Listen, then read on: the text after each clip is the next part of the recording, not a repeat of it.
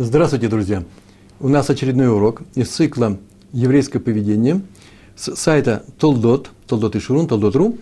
Э, сегодняшний наш, наш урок э, э, называется, называется «Судьи и община». Надо будет название написать здесь. «Судьи и община». Книга «Дворим». И недельный раздел тоже «Дворим». Судьи и община, как вы видите, это две разные темы. Сегодня будем говорить на две разные темы. На самом деле, это будет и про судьи, мы поговорим про судьев, про судьи, о судьях, и про общину. Э, и в то же время мы их как-нибудь объединим. Почему? Потому что у меня есть э, мысли, которые приводят к тому, что вообще это вещи, вещи очень непростые. Мои мысли меня приводят. Первая тема такая. Судья должен судить судом Торы, не боясь людей, то есть невзирая на лица. А вторая тема э, – бойся нанести ущерб чести и достоинству общины. Отсюда мы видим сразу две вещи. Я сейчас посмотрел, видите, там не бояться, тут бояться надо. И мы их сведем с Божьей помощью вместе. Как эти две темы объединяться? Давайте прямо на эту тему сразу скажем. Очень просто. Мы с вами давно учим на наших уроках, что нельзя причинять ущерб, э, не, не только ущерб, но нельзя причинять никакой боли другим людям – особенно морального ущерба нельзя причинять другому, другим людям. Почему? Потому что если мы несем материальный, то через суд САС может это потребовать, а через моральный ущерб потребовать восстановления, уплату за него трудно. Хотя и были такие у нас таблицы, и об этом тоже сказано в Талмуде, в наших еврейских законах, что и есть и такие вещи. По крайней мере, можно себе представить такую, такую таблицу, э, сколько человек согласен, определенного вида, сколько он согласен будет получить денег за то, чтобы его вот такое-то с ним сделали. По крайней мере, теоретически, для рассуждений теоретических, такое рассмотрение можно ввести. Так или иначе, нельзя наносить урон чести человека, его достоинству, причем любому, любому человеку. Э, поэтому, например, нельзя человека ругать при всех. Даже если вы правы, он не прав. Это просто запрет Торы – Понятно, что из этого запрета бывают всякие исключения, но их нужно специально знать, учить, оговаривать. Э, то, что делается вокруг нас, это совершенно недопустимо. Почему? Потому что нельзя ругать. В большинстве случаев э, запрет действует тотально, э, и всегда можно решить проблему, которая возникает перед учителем, перед начальником детской комнаты милиции, я не знаю, кто там еще кричит на остальных людей. Проблема, она возникает, ее как нужно решить, она решается. Тора ее решает. Так или иначе, нельзя ругать людей при всех, нельзя поучать их, выговаривать. Мы почти на каждом уроке об этом говорим. Любого человека. Но иногда можно. И вот нам перечисляют все условия такого разрешения. Всегда возникает вопрос. А как же те, кто по роду своей деятельности по роду своего статуса, в силу своего статуса, не могут иногда не причинить боль другим людям? Речь идет, как мы говорили, об учителях, воспитателях и в, некотором, в некоторых случаях о, э, о родителях, если они выполняют функцию воспитателя. Они просто человек, который живет в одной камере с своими детьми, и поэтому они его достают и мучают, и поэтому надо дать им отпор. Тут, конечно, в камере побеждает вся сильнейшее уголовное право. Э, например, судьи, то же самое, я не про камеру, как я говорю, то же самое, а про то, что судьи иногда доставляют боль другим людям. Пришли два человека, и одного засудили, и он, не, э, и он считает, что это сделали плохо. Причем при, при, прямо при всех людях. Э, и вот именно таким людям, воспитателям, учителям, пожарникам во время, во время работы, да, и судьям, во время исполнения, их, э, исполнения ими своих э, профессиональных функций. Именно им Тор и вменяет в обязанность. Не бойся человека, не будь от него зависим. Смотри, ты должен поступить в согласии с Торой. А это иногда приводит к тому, что, что причиняется им боль. Вот об этом будем говорить. Насколько может судья э, бояться э, других людей. Мы сегодня будем говорить о судьях. А вы можете спросить, ну мы-то с вами не судьи. А на это я отвечу, э, отвечу очень просто. Ой-ой-ой, неужели мы с вами не судьи? И поговорим на эту тему тоже. С Божьей помощью. Так или иначе, отсюда первое наше правило, на нашем уроке оно было первое. Первое. Если судишь, то не бойся других людей. Но и не обижай. Когда ты их судишь, то и не обижай, если ты их можешь не обидеть, добавим мы. Второе правило возникло из другого вопроса. Если нельзя обижать одного человека, а если можно, то только тогда, когда требуется выполнение нескольких крайне необходимых правил. Их восемь мы в свое время насчитывали, если одно из них не э, выполняется, то нельзя. Нельзя обижать другого человека. То вот, то когда можно сказать, сказать правду в лицо всей общине? Не одному человеку мы знаем эти правила, а всей общине. Правило звучит так. Всегда беспокойся о чести и достоинстве общины, не меньше, чем об, отдельном, э, об одном человеке. Э, но это еще не значит, что, так скажем, ой, общине-то я не скажу, а вот ему, ему я скажу, потому что он уже не община. Нет, нет, мы с вами говорили, что нельзя обижать другого человека. Правило Елеля, может быть, так будет звучать таким образом. Сейчас прям сочинил. Ну, не сочинил, а придумал этот пример. Как себя нужно вести по отношению к общине. Никогда общине не делай то, что ты не хочешь, чтобы делала община тебе. Нормально? Исключений я не знаю. Итак, всегда беспокойся о чести и достоинстве общины, не меньше, чем о чести, повторяем, отдельных людей. Тем более, когда ты судья, раввин или другой большой человек среди евреев. Такие тоже люди встречаются. Вот так у нас сомкнулись две наши темы, а именно судья и община. Может ли первый обидеть других? И когда э, э, ему, этому судье, нельзя бояться – и может ли человек, в том числе судья или раввин, сказать правду всей общине, причиняя ей боль? Например, например, это называется магид, да, тот человек, который, например, перед Йом Кипуром, в субботу, собирается в синагогах, и им читают ухоход, нотации, нравоучения, чтобы люди сделали это шоу, чтобы приблизились к Всевышнему, чтобы начали э, более тщательно исполнять заповеди, чтобы не обижали друг друга. Это самое главное, всегда будет об этом говорить. Это называется э, шабас шува, э, при Йом Кипуром. И там-то им говорят людям то, что вообще-то не каждому скажешь. Не обижайте людей. Это следует, что вы обижаете людей. И поскольку мы с вами все судьи, почему мы с вами судьи? Потому что очень часто мы имеем суждения о других людях, выносим решения, даем равинские советы друг другу, то мы должны знать это правило. Вообще-то надо бы отучиться от того, чтобы быть раввином и судьей в, в быту и обиходе.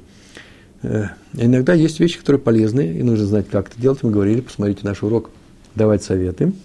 И поскольку мы живем в общине, мы с вами, судьи, то э, насколько все это относится к нам с вами. Вот на эту тему будем говорить. Первая тема про судей. Написано в книге Дворим. Лотакиру по ним б мишпат. Б мишпат это называется не различайте лиц в суде. Лотакиру, леакир это быть знакомым. Не различайте их. Э, судите нелицеприятно русское слово удачно совпадает, я боюсь, что это просто калька с иврита.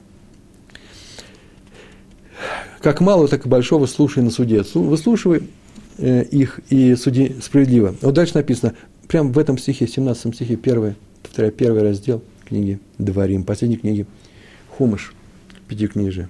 А дальше написано, лотагу, лотагуру мипней инш, не бойтесь человека. Сейчас вроде мы сказали, лотакиру пани бамишпат – не, за, не будьте зависимы от человека, зависимы. Э, никак, это мои родственники, это мои друзья, этот мне симпатичен, этот бедняк. Сейчас мы э, освободим его от выплаты э, за воровство, которое он сделал, украл что-то у Магата. Этого нельзя делать, почему? Потому что нужно судить судом Торы. Не могу э, не, э, не обмолвиться, потому что назвал эту тему. Но судья и присуждает этой бедной женщине о том, что она должна вернуть эту вещь и должна заплатить большие деньги. Но если он хочет помочь, то не за счет этой богатой. Пускай достанет свои деньги, а ведет ее в сторонку скажет, вот я, я тебе отдаю сдаку. Вот мне кажется, твоя ситуация, твоя ситуация э, такова, что я тебе должен, обязан помочь. Но не за счет этой богатой. Нельзя сказать, послушай, богатая, она же бедная. Девушка, отдай, она тебе украла что-то. Мы сейчас увидали, что она украла. Доказано, она признает. Все видали, свидетели. Э, подари эту вещь. Вот э, к такой вещи – вот интересно, может такая пашара называется, да, компромисс, можно ли так? Подвинуть людей к компромиссу можно. Нет, все-таки не за счет, э, э, нельзя делать добро за счет других людей. Хотя не ты сейчас делаешь добро, ты хочешь, чтобы сделала она добро. Когда я прихожу к человеку и говорю, сдай, дай сдаку, пожалуйста, на нашу ешиву, это хорошее дело. Я сдаю сдаку, и другой человек сдает сдаку, ты в нашей общине самый богатый. И подвинуть человека к такому делу, это оказать ему большую пользу. Если подвигаем человеку к добру, то это можно. Итак, мы с вами говорим про судей, и все это из книги Дворим. И там так написано. Ло Тагуру Мипны Иш, не бойся никого. И там дальше сказано, ибо суд, Мишпат, он, да, этот суд, он э, Шейлоким, он Божий. Каждый суд Торы, он как будто бы суд Всевышнего. Поэтому не бойся. Интересная вещь отсюда возникает, между прочим. Почему не надо бояться? А я боюсь. Это люди, это вот хулиганы. Они сейчас придут и скажут, мафия, придут и скажут, Пятигорский, ты что? Ты вообще знаешь, с кем ты связался? Ой-ой-ой. Если ты сейчас засудишь нашего босса, тебе будет плохо. Что-нибудь приделать. А то и делай, что Всевышний сказал, что меня будут защищать. Или я не судья, или я не боюсь. В нашей жизни то же самое происходит. Э, запрещается нам вешать ярлыки на других людей, да, это хорошее, это плохое. Тем более говорить об этом вслух, не дай Бог. То есть мы не судим людей, не выносим приговоры, но если уж надо проявить э, свое твердое мнение, сейчас я скажу, в каких случаях бывает такое, то надо не, признав, не бояться признать правду. Правда не обижает других. Признать правду. Например, вот я вижу, например, недостойное поведение другого человека. Так я его оцениваю. Вполне возможно, что я ошибаюсь, все может быть. Поскольку это юноша, и мой сын, не дай бог, может попасть под его влияние, я могу настоять на том, чтобы это влияние уменьшить. Например, э, их как-нибудь э, изолировать друг от друга, как-то развести. И здесь уже ничего не получится. Я не могу делать мягкий вид, то есть э, мягко к этому подходить. Не могу делать вид, что ничего не происходит. Или, например, кто-то обижает у нас в отделе. Я работаю, я старший научный сотрудник, я на самом деле работал. Была у меня в России такая должность, старший научный сотрудник. И там у меня были и подчиненные, и это было 40 тысяч лет назад, и 2 миллиона. И всякие люди бывают по-разному. Я знаю, что бывает такое, что кто-то кого-то обижает. Причем прилюдно при всех смеется. А бывает, что целый коллектив – смеется над кем-то. И вполне возможно, что у них есть причина на это. Вот, это нужно остановить, а это остановить нужно твердой рукой. Несмотря на то, что может кто-нибудь обидеться, Рэбе, что же вы нас обижаете? Вы сейчас только нас закричали о том, что мы, вот мы над ним издеваемся, он нас кричит. Я сказал, нельзя, нельзя обижать этого человека. Я могу потребовать это от них. Почему это называется родев? Я защищаю человека, который стал их жертвой. И уж мальчика оторвать от неприятного влияния других детей, вне всякого сомнения.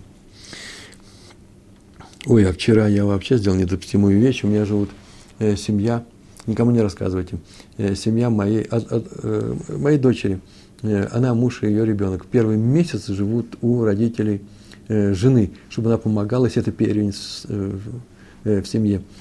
И, по-моему, чашку разбил. Такой хороший человек нас взять. Он чашку разбил. И вдруг моя дочь, которая вообще тихий, такой спокойный человек, я сейчас рассказываю не про дочь, наверное, зря я так рассказываю, нужно рассказывать про каких-то других людей.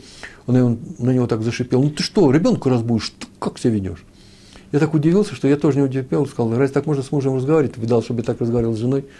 И это не понравилось. Я, конечно, попросил прощения, но почему? Потому что это вообще-то не мое дело.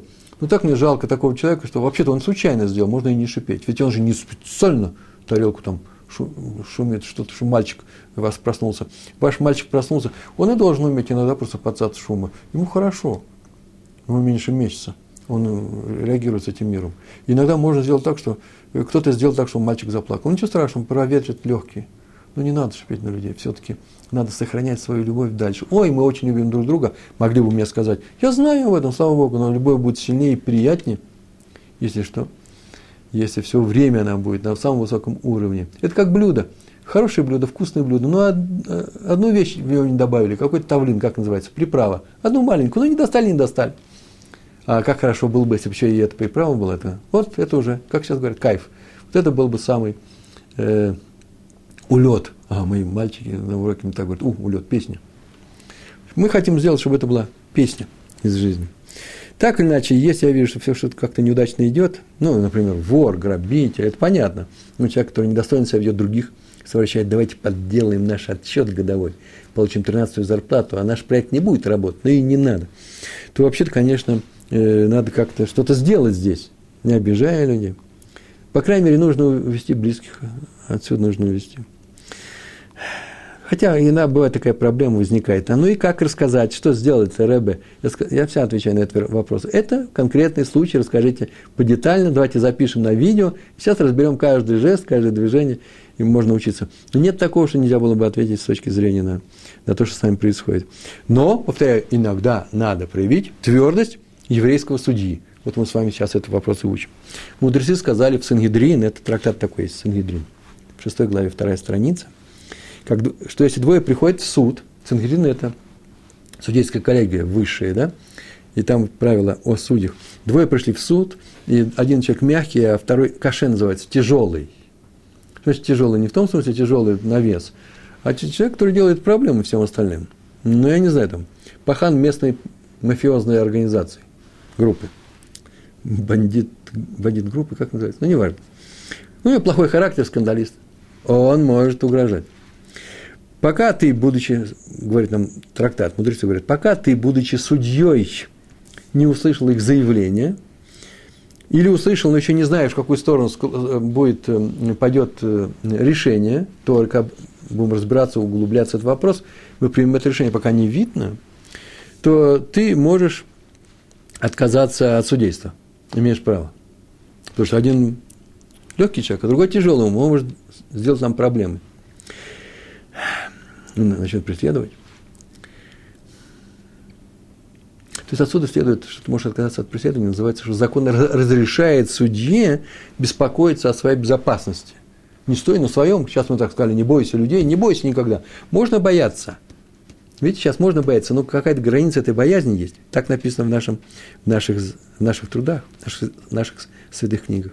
Но если ты уже выслушал их дело и видишь, куда, куда оно склоняется и идет, то уже не можешь отклониться от судейства. Почему? Потому что написано – судья, судья, судья, не бойся людей. Сказано в Талмуде, в другом месте, Моет Катан, 17 лист, что если, что если Равин, судья, Даян, да, похож на ангела Всевышнего, Малах, Ашем называется Малах, то к нему будут приходить люди для того, чтобы выяснять свои вопросы и судить их по суду Торы. А если он не похож на ангела Божьего, так я же скажу, Малах Ашем – то к нему люди не будут ходить, а они пойдут к другому какому-нибудь судье и сами будут решать его. Будет бесправие здесь. Поэтому судья отсюда следует, из моего катана, нет другого выхода, он обязан быть похожим на Малаха. А это что еще такое? Спросил Раби Яков Найман в книге Дарка и Мусар. Там прям написано. А что это он должен быть похож на Малаха? Что такое? Он должен не есть, не пить. Чем отличается Малах от человека? И отвечает, да нет. Об этом сказано у пророка Ехескеля так там сказано, ангелы никогда не свернут со своего, со своего пути, со своей дороги. Так написано, со своего пути они не свернут. Их ноги всегда прямы. Это называется, со своего пути они они не свернут. Это называется, и объяснение, если Малах идет выполнять задание, а Малах это всегда реализация в этом мире того, что хочет Всевышний, так у него функция у ангела. Сейчас не будем говорить, заниматься ангельскими вопросами, просто знаем, что есть такая реальность, мациют такой, есть некто, кто называется ангелом, он выполняет Всевышний, решение Всевышнего, то он не отвлекается ни на что другое. Ни в сторону не свернет, ни о постороннем ни о чем не подумает никогда. У него есть только одна цель – выполнить приказ. Вот таким должен быть судья. Вот о чем здесь сказано. Тогда все увидят, что он судит Тору по Торе, он судит дела по Торе, и к нему будут приходить в нашей общине, в нашем месте будет справедливость по Торе. Э, в принципе, мы уже говорили об этом, между прочим. Насчет ангелов я сейчас остановился. Есть такая вещь, как Двикут Ашем. Несколько уроков назад, посмотрите на урок, который называется «Давать больше, чем надо». Мы там говорили, что нужно прилепиться к Всевышнему, чтобы что? Чтобы сделать его желание своим. Еще говорили, какая странная фраза. Вот, прилепляется к Всевышнему. А мы на самом деле говорили в том вопросе, помните, такая тема у нас была, чем наша вера отличается от веры других вер или идолопоклонников, например. И мы сказали, что э, они преследуют свои цели, свои желания, так по-черному, так начерно, так скажем, да, а мы преследуем желание Творца, мы хотим, чтобы желание Творца исполнялись. Это называется приблизиться к Всевышнему. Это то, что делают ангелы. Это то, что должен сделать судья в нашем месте. Так должен поступать любой, любой руководитель любой еврейской общины в мире. Не отвлекаться на мысли, что о нем будут говорить, э, ни на пересуды, э, ни на, чтобы не думал он о том, кому он нравится, кому не нравится. Хм, смотрите, эти люди нам дают деньги, от, него, от этого зависит существование не только нашей общины, а еще и моей семьи, я равин. Может быть, можно и поизаискивать. На эту тему мы говорили в нашем уроке про лесть. Так или иначе, все это несколько противоречит нашему главному тезису, лейтмотиву, я бы сказал, наших уроков. Старайся не обижать людей. Делай так, так, чтобы они тебя любили. А тут вдруг, это еще такое было правило, так написано в перке, а вот, насколько любят тебя люди, настолько тебя любит Всевышний. А тут вдруг что? Не бойся, не понравится людям. А поэтому скажу очень просто от себя. Бойся. Нет, не так, даже не так сказать. Никого не бойся. Пускай они Пускай ты им не нравишься, и тогда ты им понравишься. Вот этот путь еврейского судьи. Правда, есть тут некоторая опасность. Человек решил, что он часто разбирается в некоторых вопросах, как еврейский судья, в некоторой теме, а теперь пошел резать правду, матку, направо и налево. Э, смотрите, может быть, он на самом деле прав, но вообще-то ему никто не давал функции судьи. Тот, который может не считаться с другими людьми. Или пророка. Помните, мы говорили про Ирмияу, это было совсем недавно, что пророку Ирмияу, первому из всех пророков, которому было сказано, по крайней мере, он нас, нам донес до этого, что теперь ты будешь жечь глаголом сердца людей, обижать их, говорить им плохо. Я тебе разрешаю. Почему? Потому что это мое постановление, я тебе обязываю делать так. То есть это разрешено только судьям, иногда обижать других людей, настаивать на своем, быть жесткими в какой-то степени. И пророкам. Почему судьям? Потому что ровно насколько, это важный момент, отметьте это, ровно настолько, насколько они изучили Тору и проявили себя праведниками, равен это тот, кто знает Тору досконально, все законы нужны в данной, в данной области. И, и полный праведник, он любит людей. Вот настолько, насколько он выполняет эти две функции, там у нас еще есть две, так говорит про Равинова, да? Он должен заботиться о людях не только любить, а еще и заботиться, как отец. И второе, у него окружение должно быть таким же, как он сам. По крайней мере, быть добрым. Это не должны быть угол, уголовники. Он добрый следователь, а все остальные злые. Так вот, он добрый, и он умный, он все Тору знает. Вот, только такому, отметьте, это самый важный момент, такому человеку небо и помогает. А поэтому, если он настаивает на своем, и люди, может быть, разочаровываются в какой-то момент, им больно, рано или поздно они его поймут помо, поможет Всевышний. Он, они увидят, что он делает им полезные вещи. Э, например, простой пример. Э, запрещено вступать в ссоры и споры. Нам с вами запрещено. Большим раввинам они могут вступать друг с другом в споры, могут наставить на своем. Почему? А почему нам запрещено? Потому что человек может быть уверен в своей правоте. И после крупной ссоры, сколько раз это, я слышал это, я видел. Я сам так говорил, когда был маленьким. еще до Торы. Да и сейчас такая тенденция есть у каждого человека, кто сделал болеть шувы, он пришел к Торе, он еще не сто процентов прилепился к Всевышнему. После крупной ссоры человек так говорит, да я вообще-то э, не ссорился, это он ссорился. Два человека кричат друг на друга. Один говорит, я с ним и не ссорюсь, это он ссорится. Я ему просто говорю о том, что он не прав. Я мирно защищаю свой тезис. Так вот, даже если это так, даже если он на самом деле не понимал голос – и он ни словом не обидел другого человека, он сделал страшное прегрешение. А именно какое? Он был участником ссоры. Участником ссоры нельзя быть даже пассивным, даже быть, нельзя быть участником ссоры даже в виде жертвы. Нужно срочно удалиться отсюда, прекратить ссору. Любую. Прав ты или не прав. То есть одно слово возражение, не, не, нет, я тебе должен сказать все-таки, что ты не прав. Вот в чем это называется, а ты уже видишь, что он вошел в раж, сейчас начался крик, что ты сейчас участник ссоры, все. Такая же вина, как и на нем.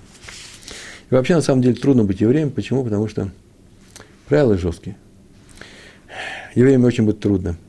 Вообще-то это следует из высказывания. Знаете, какого высказывания? Сидели мудрецы, как-то мы на эту тему с вами говорили, и исследовали, что лучше, родиться или не родиться. И ответ был такой, если не родиться, то лучше не родиться, а уж если родился, то лучше жить.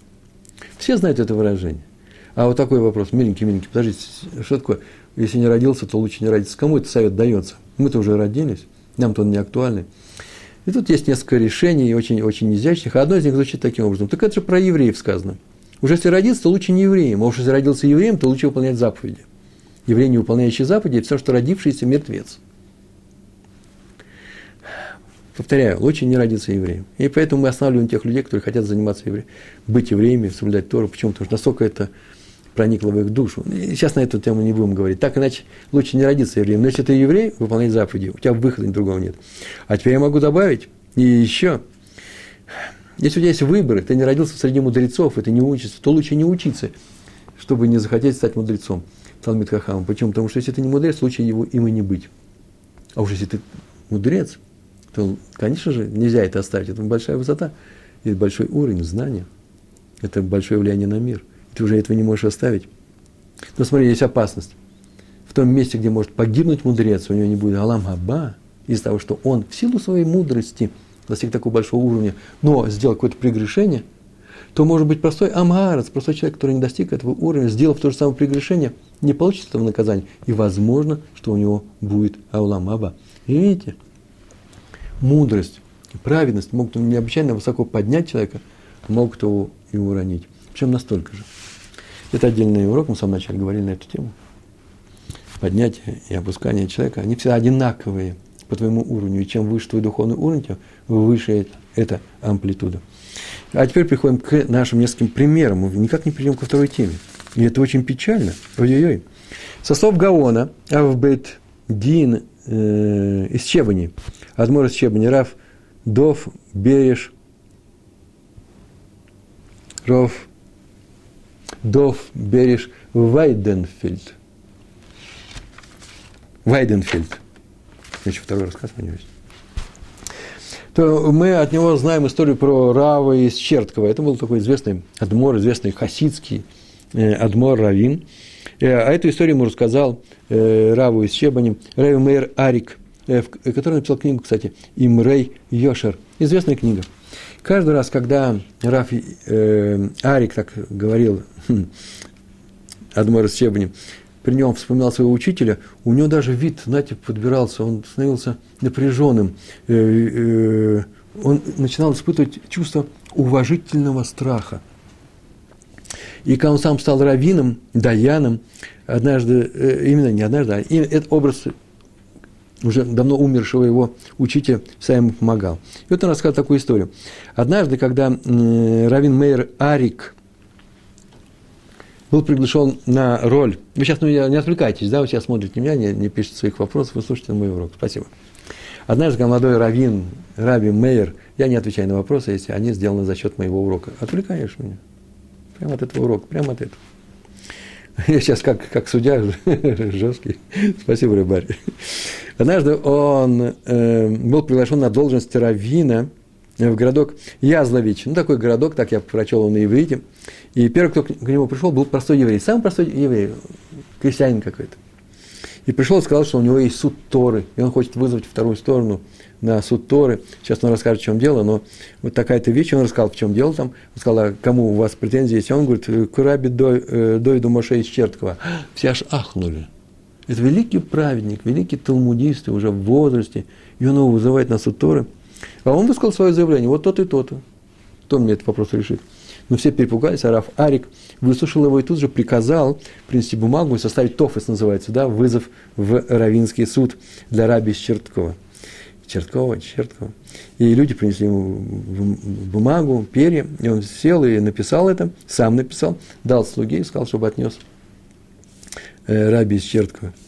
И тот э, пошел к нему, э, раби Довид Мойши из Черткова, и пошел к нему, трясясь от, трясясь от страха, пришел и сказал, вот, все видят, вот пришел служитель суда, суда Равинского, что случилось? Он говорит, а я к Рэбе. Какому Рэбе? Нашему Рэбе, да, что-то случилось, у нас суд его вызываем. Все смотрят на него удивленно, что, что все это означает? Не с ума ли все сошли? Наш праведник, что мог сделать? И вдруг сам спускается со второго этажа, сам э, э, Адмор из Черткова, и Рэб Довид Мойши, и говорит, что мы сделаем? Сказали, вот вас приглашает суд, он говорит, о, как интересно, взял эту вещь и сказал, конечно же, я распишу здесь, что я приду обязательно. Но я уже старый, я не я приду, а придет один из моих э, поверенных людей.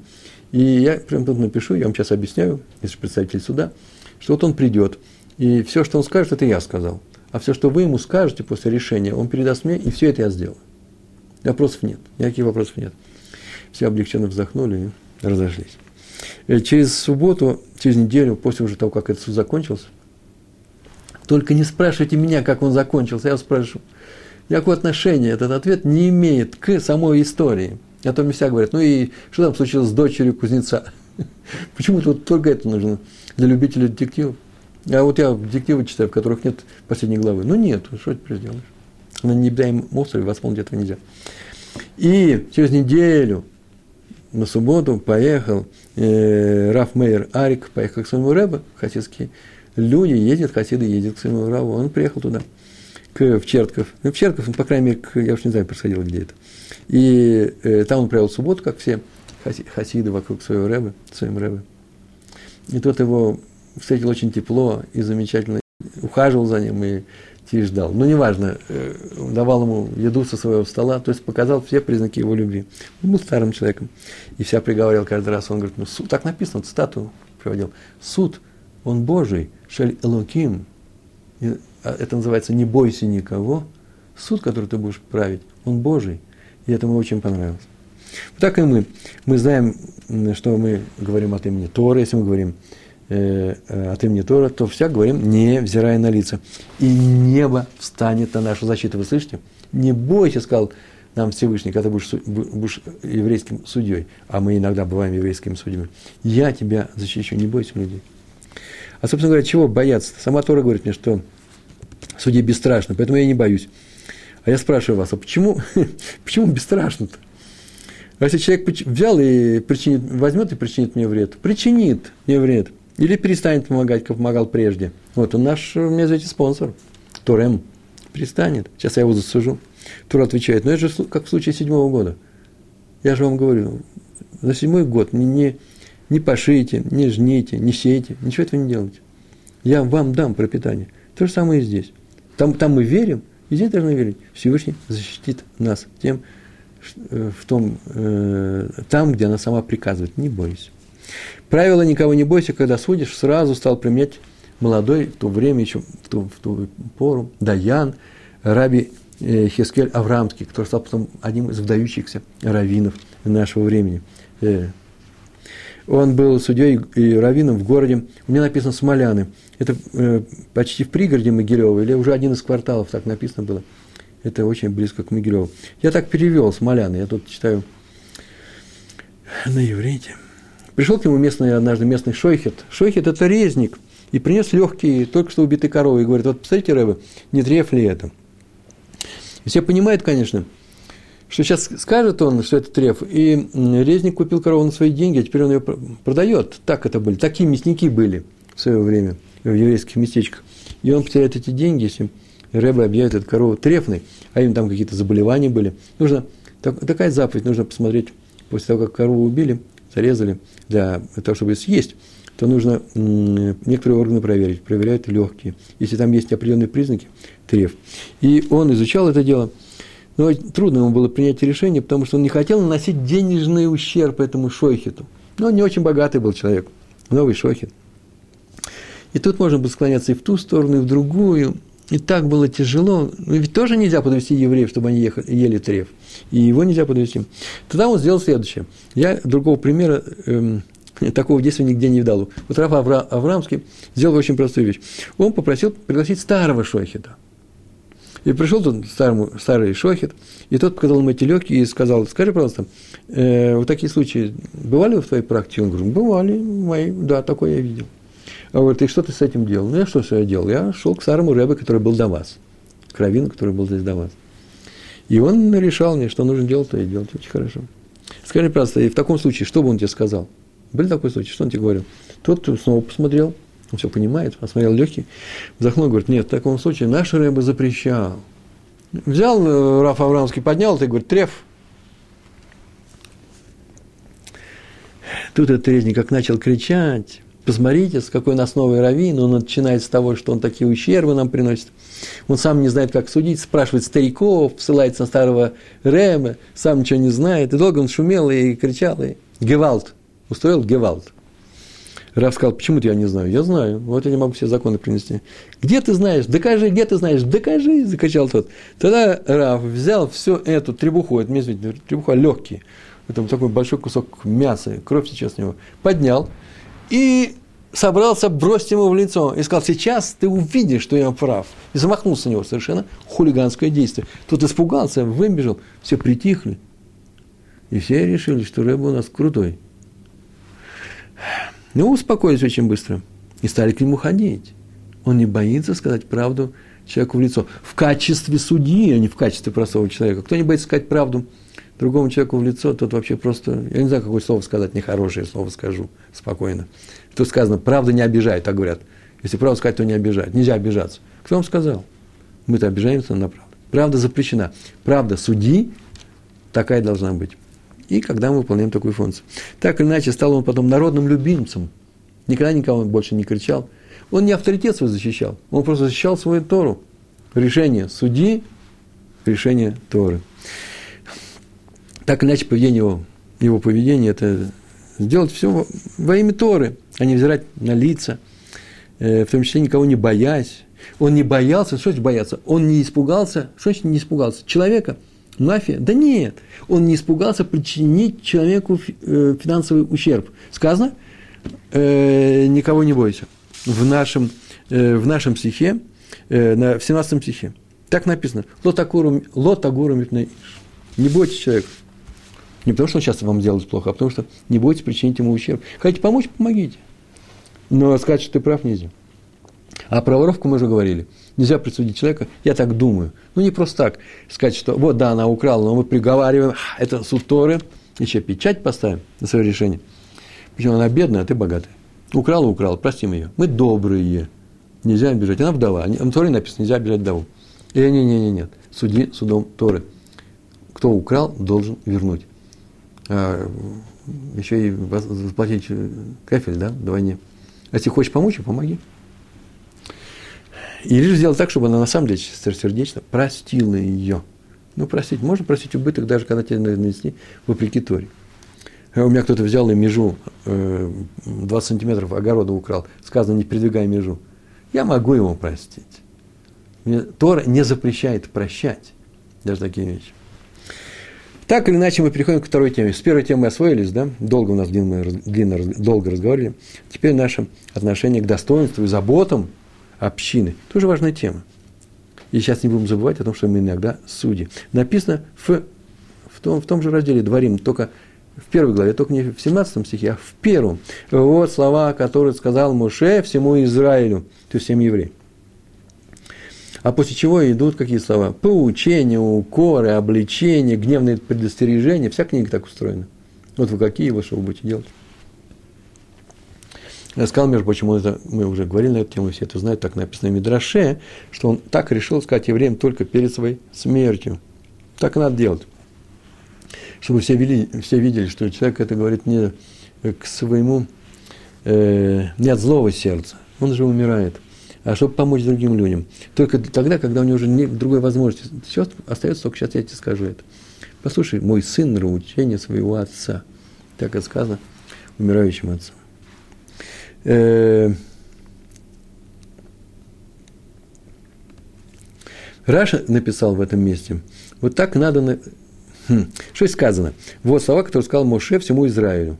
Не чтобы сказать, вот, жестокие, вот тяжелые слова. Может, потом сейчас легкие слова будут. И Раш написал, так написано не впрямую, а твой ремез с намеком. Вот слова. Потом мы разберемся, что они плохие. Не плохие, а тяжелые. Э, не написал, что это слова упрека и поучения. Не сказал открыто. А дал только понять в самой первой фразе Тора дает нам, намекнула Тора из уважения к евреям. А теперь из уважения к евреям. А потом теория. Умер однажды Шалих Цибур. Шалих Цибур, знаете, что такое? Это Хазан. Тот, кто ведет общественную молитву. В Хазан синагоге Рава Зоненфельда в Иерусалиме. Это было давно. Известный Хазан, Хазан был старый человек. И он много лет произносил молитву мусов. Очень красивую. Там очень много мелодий. Все собирались на эту молитву. Плакали. Есть э, такой хазанут, а человек очень красиво ведет молитву. Вы сами знаете об этом специально приглашает людей, так, чтобы его молитва в душу вошла. Йом Кипур очень важен. Йом, Рожа Шина – самый важный день в этом смысле. И он умер, и Мусав теперь он читать не будет. К нему подошли и сказали Рав Зенофильду, кто теперь будет Хазаном в следующем году. Он сказал, что все будет в порядке, не беспокойтесь, я вам скажу, кто будет Хазаном. И ничего он не говорил, когда уже наступил Рожа, э, Рожа, Шана, Новый год. Он же перед самым Мусафом подошел к сыну этого умершего Хазана и попросил его, чтобы он был Хазаном, чтобы он пошел, Шалик Цевур, посланец э, общины, да, вел общественную молитву, общинную. Тот согласился. А все очень удивились. Потому что у нас есть правило. Правило очень простое. Человек, который находится в трауре, еще в близком трауре, целый год, даже в течение года, не может быть хазаном во время субботы и праздников. Именно хазаном. Просто шалик цибур в будни, пожалуйста, может. Но в субботу и, что, и в праздник, даже в Йорцит, э, сейчас уже многие все равно становятся, встают и начинают молиться, им разрешают. На самом деле, такое правило у нас, если человек у нас в Авилуте или в Йорците в связи с кем-то умершим, то лучше он, чтобы не напоминать о, о смерти, и праздник у нас сейчас, суббота у нас сейчас, и поэтому он скажет э, свою молитву, э, будет вести молитву, например, э, в, на исходе субботы. А тут он стал читать, произносить мусов. И после молитвы к нему подошли и спросили, в чем дело, у нас же так написано. А он ответил им, Рав Заннефельд объяснил, да-да, есть такое постановление мудрецов, что шалих цибур лучше не делать человек, которого кто-то умер. Но сами посудите. Там в женской половине, там женщины молятся. И среди этих женщин есть вдова, жена нашего умершего товарища Хазана, э, которая плачет, а теперь кто-то выходит и начинает произносить мусов. И это не ее муж, а в течение многих-многих лет именно она слышала голос своего мужа. И сейчас ее сердце будет вообще рвется от горя. А тут она услышит голос своего сына. И что? И будет, ну, не, не, конечно, будет все равно тяжело. Ну, не мой муж, говорит Мусов, но наш, говорит, мой сын.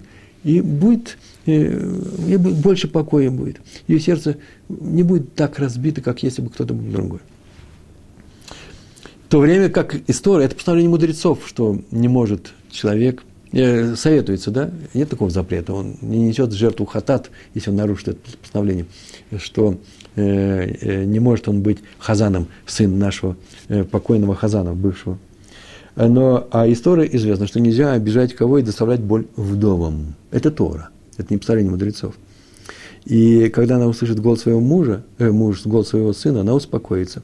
Что это, кто это сделал? Цибур, община – а мы обязаны уважать честь и достоинство всей общины. И нет большей чести для общины, чем участвовать в защите вдовы от горя, э, члена своей общины, одного из людей своей нашей общины. Так он поступил. Мудрецы на эту тему Моше, который пришел и сказал, начал обличать еврейский народ, прям можно так сказать, обличать. Э, в перке э, Раби Лезер, посмотрите, там глава 44, даже не знаю, я не саму ее читал, Мемдалит написано, может, это Мишна Далит. Ой, сегодня, блин, надо, нужно посмотреть. В моей книге было написано на эту тему, что 40 лет Моше мог напомнить евреям о том, что однажды они пришли, они же его все время попрекали, ты нам туда, нас туда привел, нам того-то не дал. И ни разу он не сказал им, ну вы тоже хороши. Ну, кто это, кто это сказал? А, да есть ли Всевышний в нашей среде? Ни разу он такого им не сказал. А что он делал? Почему он так не мог сделать? Потому что это называется мальбин панав барабим, это называется э, обличить людей перед людьми. Даже если ты всю общину обличаешь перед людьми, это называется обличить людей перед людьми. И поэтому он сделал так. Напомнил им не об этом, э, что они так сказали, да есть и Всевышний, в нашей среде. Посмотрите, как нам написано в Торе. Знаете, как написано? И сказали евреи, да есть ли Всевышний в нашей среде. Больше после ничего, ничего, после этого ничего не написано, кроме фразы «и пришел Амалек». И начал убивать, и так далее, и так далее. Поэтому и все объясняют, что потому и пришел Амалек, что они так сказали. Они перестали верить в Всевышнего.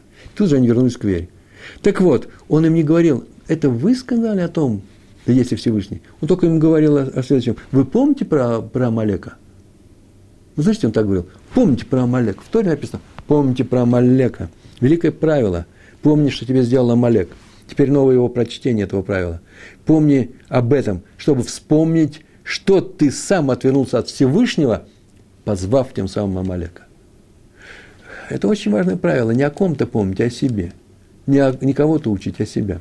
Все время понимать, где твой урок Торы в том, что говорит тебе Тора. Помни Амалека, сказано про тебя, когда ты усомнился о Всевышнем. Не усомняйся. Э, хороший глагол. Утруждать общину, вообще-то, да, поступать для общины, а можно не для общины, утруждать ее. Называется негативное поведение. Например, знаете, есть такое правило, надо бежать, когда тебя вызывают к Торе. вызывает к Торе какого-то человека, да, Ребарье. Вызывает его к Торе, только Ребарье идет, э, э, вызывается, сын такой вызывается к Торе. Он должен бежать к Торе. Почему? Чтобы не задерживать общину. Или, например, когда он будет поднимать Тору, э, не надо делать таким образом, подними, пожалуйста, ну, свитку Торы, тоже полезная, важная функция. Подходит человек, у него есть тфилин, он начинает медленно развязывать тфилин, чтобы тфилин одну мецу не, не за счет этой мецу понимать, да, Тору. Ведь у него же тфилин на руке, он его сюда перематывает, все это медленно берет, медленно понимает. Нельзя это делать, нужно делать быстро. Лучше тфилин оставить на руке, чем задерживать общину. Общину никогда не задерживает.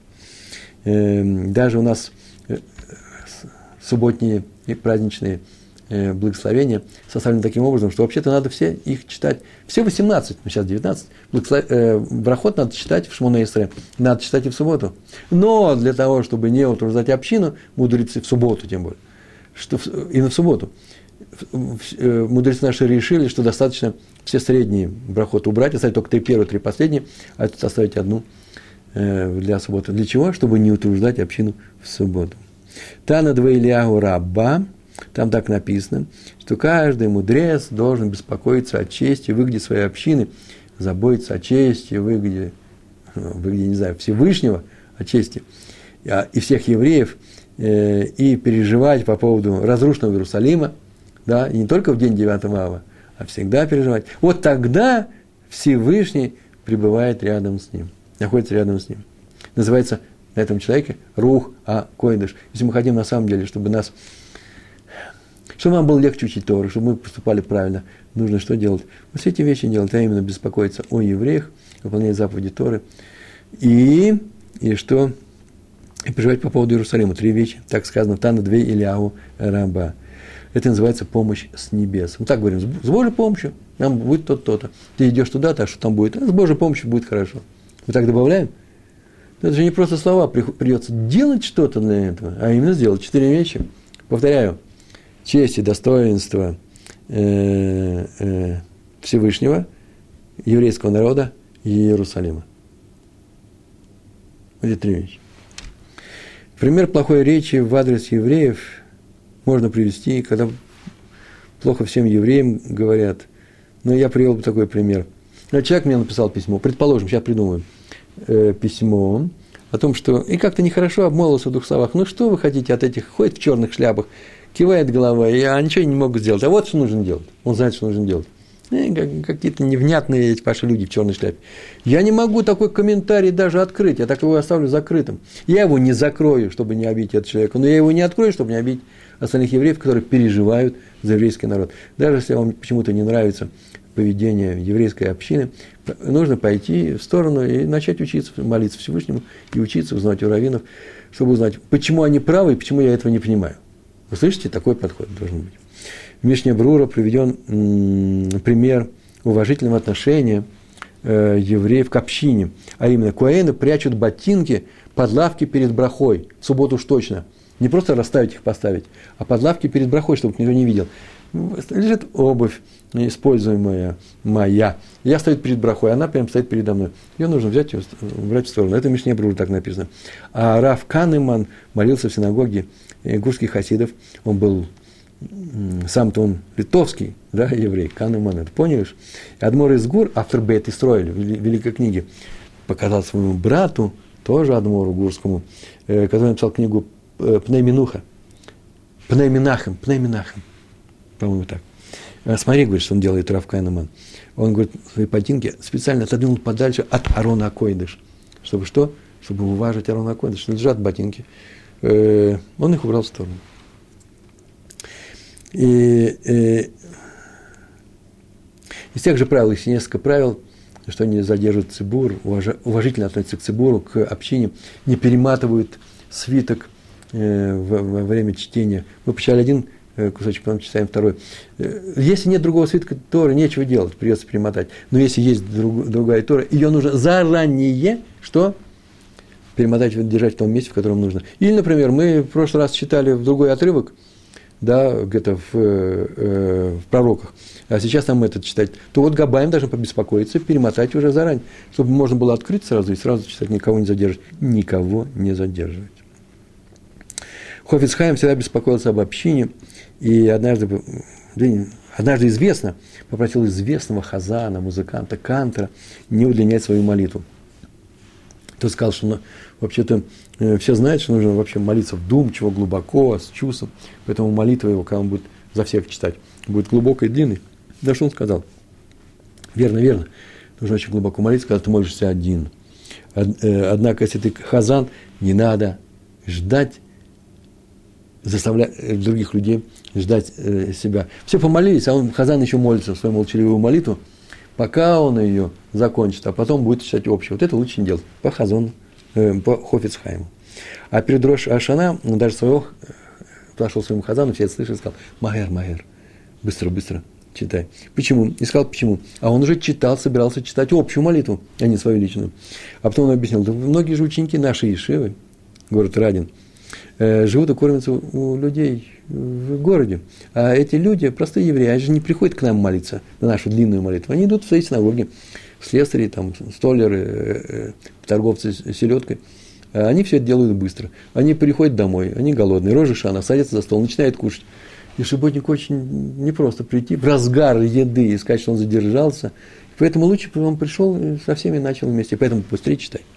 Так сказал, кто так сказал Хофицхайм? А Раби Хайм Каневский рассказал, что когда он был однажды в Цфате, вы бывали в Цфате, замечательный город, э, он и Хазон Иш были, Рафхайм Каневский и Хазон Иш были в Цфате. И там к ним зашел один человек и рассказывал про раввинов, которые здесь жили в, э, в Цфате в старые времена, и в частности рассказал про знаменитого раввина из Слуцка, замечательный праведник. И он давал дрошу в субботу. Вот в этом зале он говорит, давал дрошу. Дроша, это вы знаете, да? А суббота была шува, да, шаббат шува перед Йом Кипуром. Это когда нужно говорить такие серьезные вещи. И собрался весь город, весь город Сфат. Ну, сколько в Сфате народу. Ну, по крайней мере, сотни уже здесь точно стояли. Синагога не очень большая. Сфатская синагога. И пришли сотни людей. Он подошел к синагоге и понял, что вообще-то тяжело ему пройти теперь на свое место. А если пройдет на свое место, ему тяжело будет пройти на то место, где э, нужно дать дорошу. И он не знал, что долго делать, э, долго не знал, что делать. А потом, знаете, что сделал? Пошел с тыльной стороны всего здания, подошел к маленькому окошку, маленькое окошко, которое откры, открылось иногда для проветривания – снял с себя пиджак и начал протискиваться, старый человек протискиваться в это окошко. На глазах сотен этих людей. И что, протиснулся сюда, встал, надел пиджак, надел талис, начал давать дорошу. И все поняли, что это он сделал только для того, чтобы не поднимать людей, когда он пойдет сюда, чтобы не беспокоить других людей. И еще два примера. У нас осталось с вами ровно 7 минут, я так полагаю. Два примера. Мне очень понравились. Я их сегодня записал – и э, ехал в автобусе, и половину вспоминал, вот я написал тут от, от руки, я их записал. Э, если я где-то ошибусь, ну, ошибся. Первый пример про Хазон Иша. Э, это проходило в Нейбраке, он же был очень уважаемым человеком, это был светило еврейской науки и праведности, и он пришел в один хейдер для того, чтобы принять у учеников этого хейдера экзамен. Это часто такое делают тоже на экзамен хейдера, чтобы э, на всю жизнь мальчик это запомнит, эти мальчики. И я сам был, присутствовал на таких, э, на таких как в качестве родителя, э, на таких экзаменах. И пришел он, и там собралась огромная толпа, чтобы увидеть Хазуныша, приветствовать его. И он подошел к этому дому, и его встретил человек, я так полагаю, Миламит, устроитель всего этого экзамена, всего этого праздника, встретил его по улице, на улице и сказал, что сейчас, сейчас он его поведет в обход – чтобы можно было пройти сразу.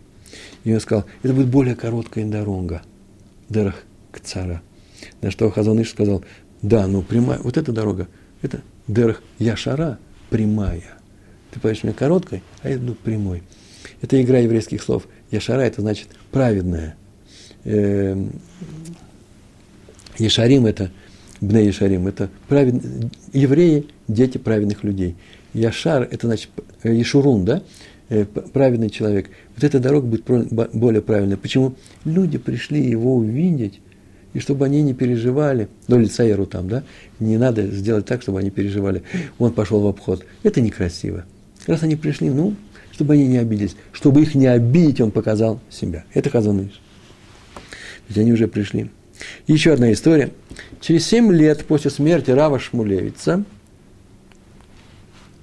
великого Бальмусар, э, человека, который много нас научил, и мы сейчас Шуву э, изучаем, и Мусар учим по его книгам. Сихот Мусар, да, это известная книги его. Э, то через 7 лет после его смерти, в день его, Йорцит называется, в день его смерти, сделали эспет, большое собрание раввинов, где они выступали, кто-то вспоминал о нем, и оплакивали его, ну, не тот эспет, который над могилой говорят, да, а тот, который говорят во время Йорцита. И было уже поздно, люди приехали там, много было народу там, и э, было уже без четверти 12, а последним выступал в списке этих людей, которые говорили Аспет, выступал Раф Швадрон, известнейший раввин, Шлома Швадрон, без четверти 12. И он видал, что очень поздно. И он вышел и сказал, сказал одну фразу. Умаха Хашем дим'a меаль коль паним венумар амен. Все сказали амен. И разошлись. Это слова одни из последних, когда Хевра Кадиша хоронит, не, не раз будет сказано, умершего. Там есть специальные молитвы. Это слова пророка. Э, там произносятся эти слова. И высушит или э, избавит Всевышний, уберет слезы с, э, со всех лиц Всевышний. Он уберет слезы, и мы перестанем горевать. По поводу Иерусалима, храма, еврейского народа. И по поводу умершего. И, и скажем на это Амен. Так называется, так этот стих сказан. И, эм, и он так это сделал, чтобы никого не задерживать. Самое интересное, что вот именно этот эспед люди запомнили, вот это одна фраза, одна цитата, запомнили больше, чем все остальные собрания, кеносы, все остальные собрания на эту тему, все остальные эспеды. Э, видите, одна только фраза из, э, праведника. Почему? Он сказал таким образом. Это же эспед, годовщина Рава Шмулевица. Зихраноли враха, за цель. А он нас учил, как себя вести с людьми. А их нельзя утруждать.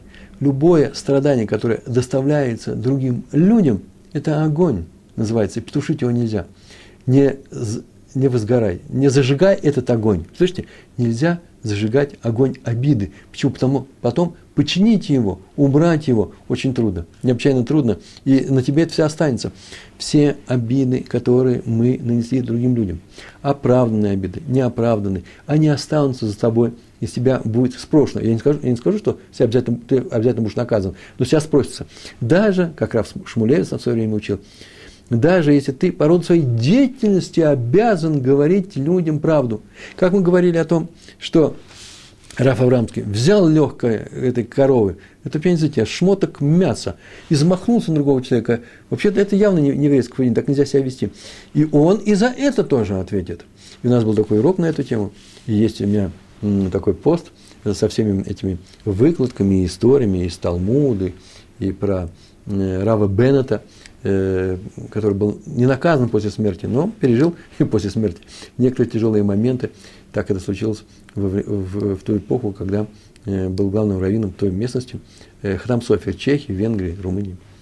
Так вот, э, сделал больно, ты, судья, сделал больно, тоже не останется бесследно. А раз так, это я так много говорю, Раф Швадрон сказал, Раф Шмулевец сказал, что нельзя зажигать огонь обиды. Поэтому я не могу их задерживать. Он вышел и сказал одно только, один только стих истории. И я надеюсь, я вас не задерживаю, я не могу говорить больше 30 минут. Почему я взял свое? Понятно, я знаю, что вы можете отключиться, можете убрать э, звук.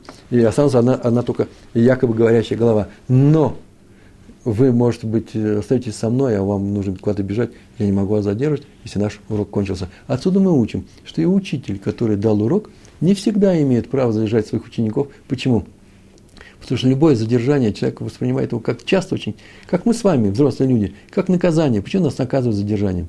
Кто-то опаздывает, это же нехорошо, неприятно. А поэтому урок нельзя задерживать. И мы чем-то научились. Мы с вами иногда еврейские судьи. Мы можем говорить правду, если ради небес мы говорим.